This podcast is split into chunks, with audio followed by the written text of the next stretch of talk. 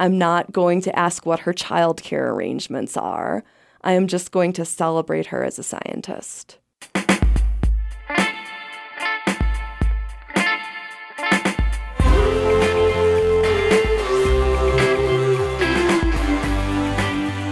From Wyoming Public Media, this is Human Nature real stories where humans and our habitat meet. I'm Caroline Ballard. In part two of our Science Camp series, we'll hear from a woman who dreamed of becoming a scientist and didn't realize she might need a beard for the job. When she was a little girl, Ellen Currano fell in love with dinosaurs. I've wanted to be a paleontologist since I was five years old. I learned about dinosaurs. And I had awesome, awesome supportive parents who encouraged me on the way. I went to college, uh, got a degree in geology, went on to grad school, got a PhD in paleontology. And then I went on and got my first real job. I was a faculty member at a state school in Ohio. And around this time, I started realizing that there weren't a lot of people who looked like me in paleontology. You know, historically, science has been a, very male profession, and we could go back, you know, say 150 years, and women weren't even allowed to do science. So in paleontology, we like to point to Mary Anning. She was a, a poor, uneducated woman in England in a place called Lyme Regis, the most amazing fossil finder ever. So she found the first marine reptiles, so things like ichthyosaurs and plesiosaurs, ammonites. So all these really weird fossils of animals that weren't around today, and people didn't know why that was. But she wasn't allowed to study them because she was female, so she had to turn them over to the, the male scientists of the day to look at right now, at the college level, it's about 50% of geology and paleontology students are women. At the grad level, same thing, but then you get out into the professional world, and it's so 16% of US geology faculty are women, 23% of professional paleontologists are women. She saw that reflected in her job in Ohio. So I would go to meetings and it would be mostly men, especially my age and older.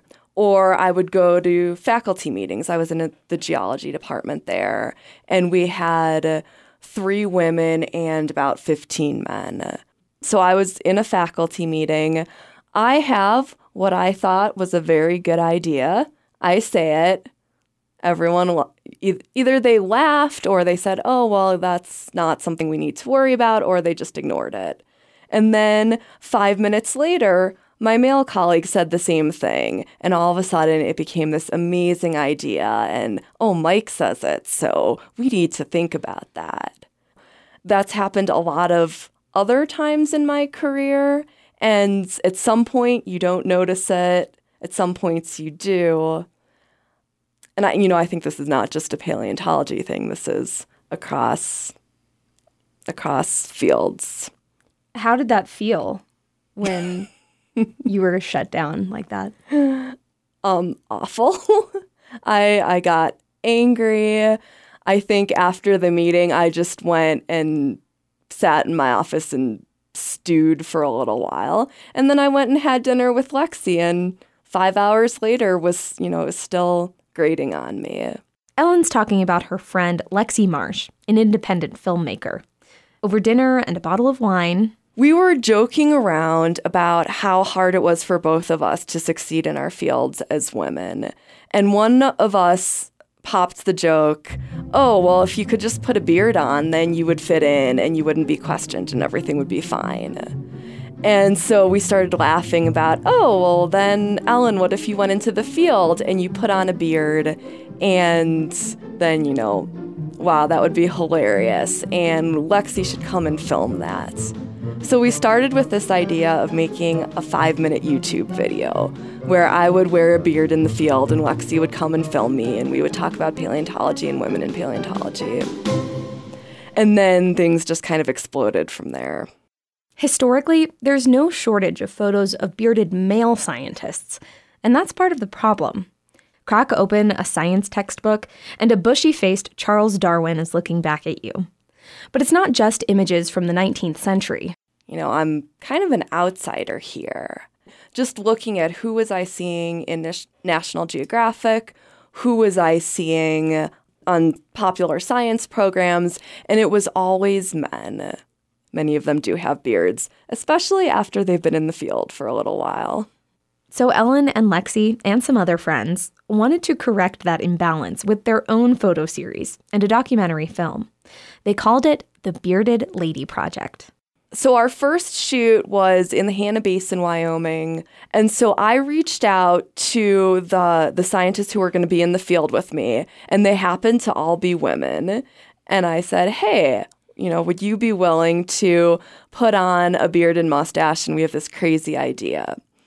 And thankfully, they were really, really awesome women and thought it would be funny, and they did it.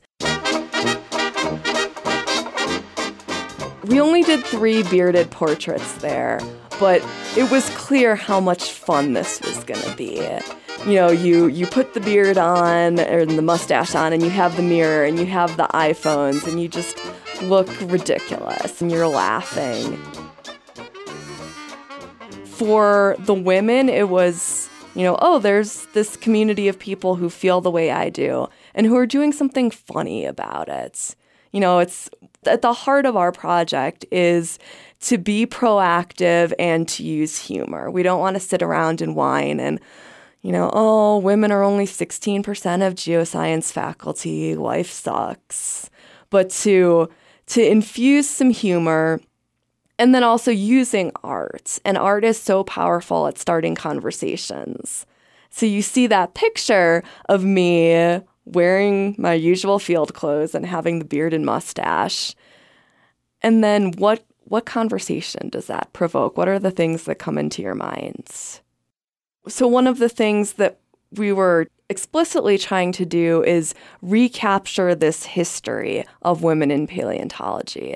So we talked before about the textbooks, and you have all the pictures of men and all the black and white pictures of the early days, and mostly bearded men in those pictures.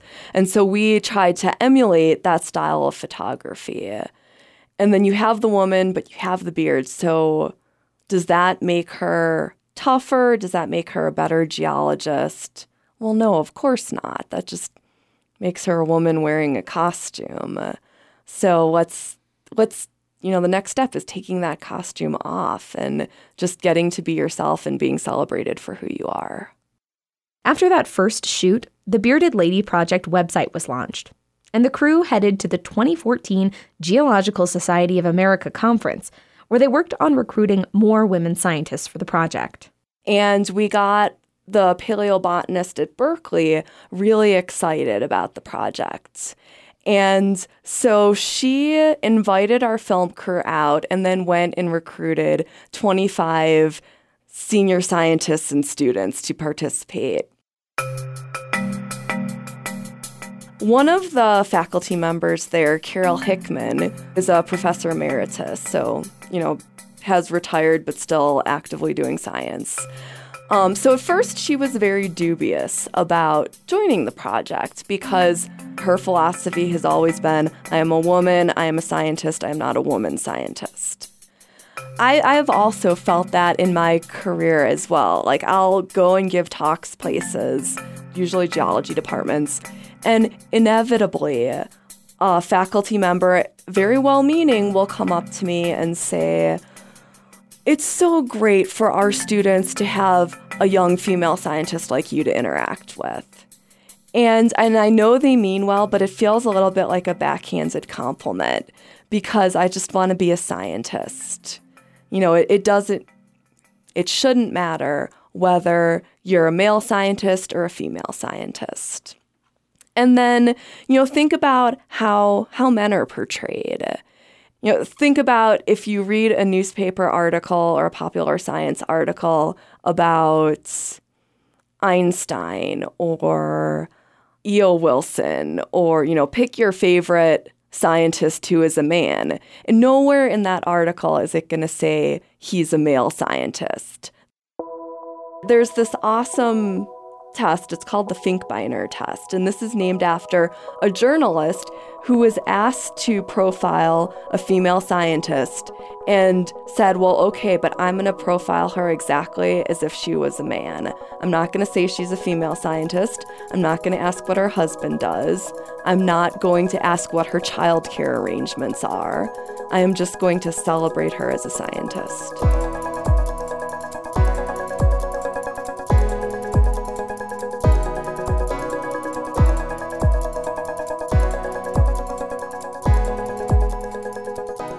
Back to Carol Hickman, the professor emeritus from Berkeley, who said she's a woman and a scientist, but not a woman scientist. Because of that, she took some convincing to be part of the Bearded Lady Project. But then uh, she was like, okay, okay, I'm gonna do this, but can I bring my own mustache? And, you know, at this point we were desperate for anyone. And so, of course, she can bring her own mustache. And then you sense, oh, there's a story behind this. This is one of those examples of you just cannot make this stuff up. Early in her career, she had been doing field work in the Australian outback. And she found that if she put a mustache on her face, she was more likely to be left alone. And then she could get her work done, she could do her science, she would not be harassed. In the, I think this was the 1970s, there she is in the field wearing a mustache so she can do science. So my first reaction was, oh my god, I can't believe that actually happens. This is so perfect because it was it was exactly the story that we were trying to tell of oh, if I just put a beard on, people would recognize what I do, people would leave me alone, people would celebrate what I do. It was amazing. You said that was your first reaction. What was your second reaction? it might be kind of sad to say that I wasn't troubled by it that it, it made sense to me and that I have jokingly thought about doing it. I've just never taken that step to do it. Except on film and in photos. At this point, the project was taking off. Ellen landed a grant from the National Science Foundation, which helped fund the project. A few months later, the crew headed to Berkeley to photograph more than two dozen women paleontologists, all wearing beards. And finally, in the fall of 2016, more than two years after Ellen joked to her friend about putting on a fake beard, the Bearded Lady Project previewed the photos at that year's Geological Society conference. We had, you know, questions like, how do you stick beards to your face? And the answer to that is spirit gum. Also, things about where the beards come from, um, how many beards we used. So, the beards come from a theatrical supply company Many of them are made out of human hair.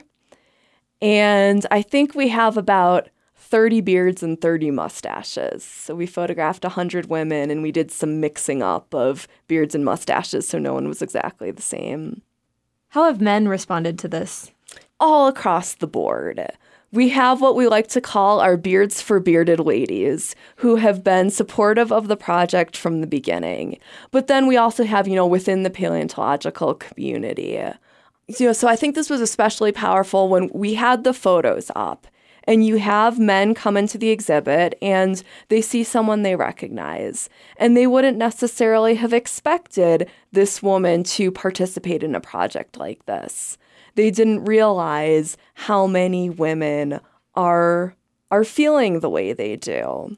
And so then that starts this conversation of, oh, well, this this scientist that I work with, this scientist in my departments is is having the, these feelings of not fitting in, of not being taken seriously is there something bigger going on in my department, in my group of collaborators? How can we work together to try to make things better?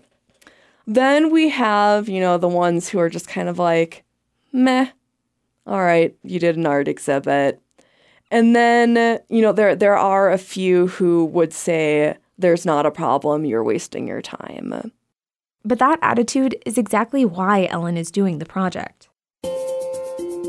And so we're trying to to advocate for women, to feature them prominently, to celebrate what they're doing, and then to start these conversations about why aren't women succeeding and what is it about science and about in our case paleontology, that is forcing women out or making them feel uncomfortable and uncomfortable enough that they leave. Why don't women stay out in the field? It's a pretty complicated problem, and there are all sorts of reasons. So one of the things that that people have just started studying a lot are implicit biases. And that from a pretty young age, people are are taught that boys are good at math and science and girls are good at English and art and history and and not science. I guess that's the more important thing.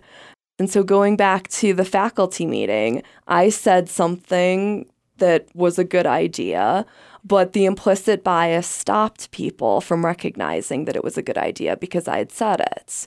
Then my male colleague says it, there's not that implicit bias. And so he is recognized for having a good idea.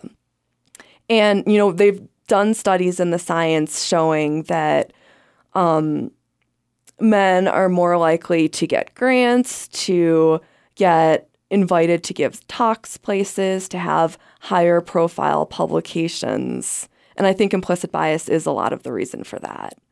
I think another reason is a lack of role models.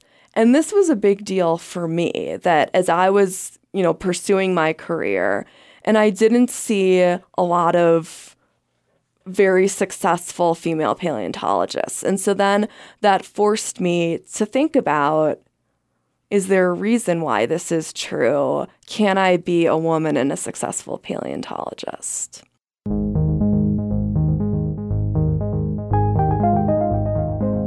A few months ago, Ellen screened the documentary for an audience of middle school and high school girls and their science teachers as part of a Women in STEM conference at the University of Wyoming, where Ellen now teaches. And we were in the Union in that, that giant ballroom, and it was pretty full. There were like 500 people there. It was rapt attention, them watching the movie. And then after the movie, I got up and I did about a 30 minute question and answer session with them. And it was so exciting to get to do that because, you know, first off, we're here in Wyoming, which has the best fossils of anywhere in the US. And so having this young audience of like, appreciate what you have in your state, be proud of your state, you guys have fossils in your backyard. How cool is that? And then also thinking about that we're working with with young women who are potentially interested in science. And so, Wyoming does have the largest wage gap of any state in the nation. And a lot of that wage gap is due to women not going into things like geology, the energy industry, STEM fields. And so, being able to talk with that many young women in the state and to show them positive footage of women doing science. What questions did they ask? they had such a range of questions. So, one young woman asked me, So, do I have advice for someone her age who loves science and feels very isolated in her school? What I told her, which is not a bad answer, but maybe not a feasible answer, is work on creating a community. And if you don't have it in your school, maybe a teacher can help you reach out to neighboring schools and with the technology we have with Facebook, with Instagram, and I don't know, whatever kids are using these days, to have a digital community. And I think one of the great things that we've done in this project is we've built a community. And so we had our first uh, showing of the photographs in Denver at the Geological Society annual meeting. And we had uh, a party opening night for anybody who had participated. And so we got this amazing cross section of women. Some of them are students, some of them are postdocs, people like me, kind of early in their career, and then people like Kate Behrensmeyer, who are foundational figures in paleontology. And so you got to watch this this intergenerational set of conversations and you got to watch the the older scientists encouraging the younger ones you got the peer groups interacting with each other and saying, oh, this happened to me. Oh, yeah, that happens to me as well. Okay, now what do we try to do about this?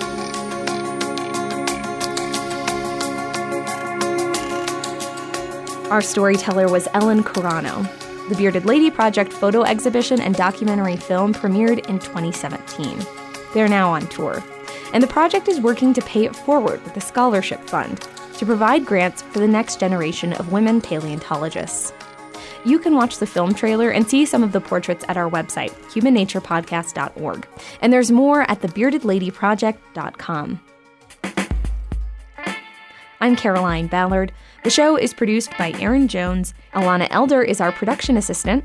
Our digital producer is Anna Rader. And our senior producer is Micah Schweitzer. Human Nature is a production of Wyoming Public Media. Our third and final Science Camp episode features a science journalist who will introduce us to a tree that's telling the story of climate change. Listen for that on August 4th.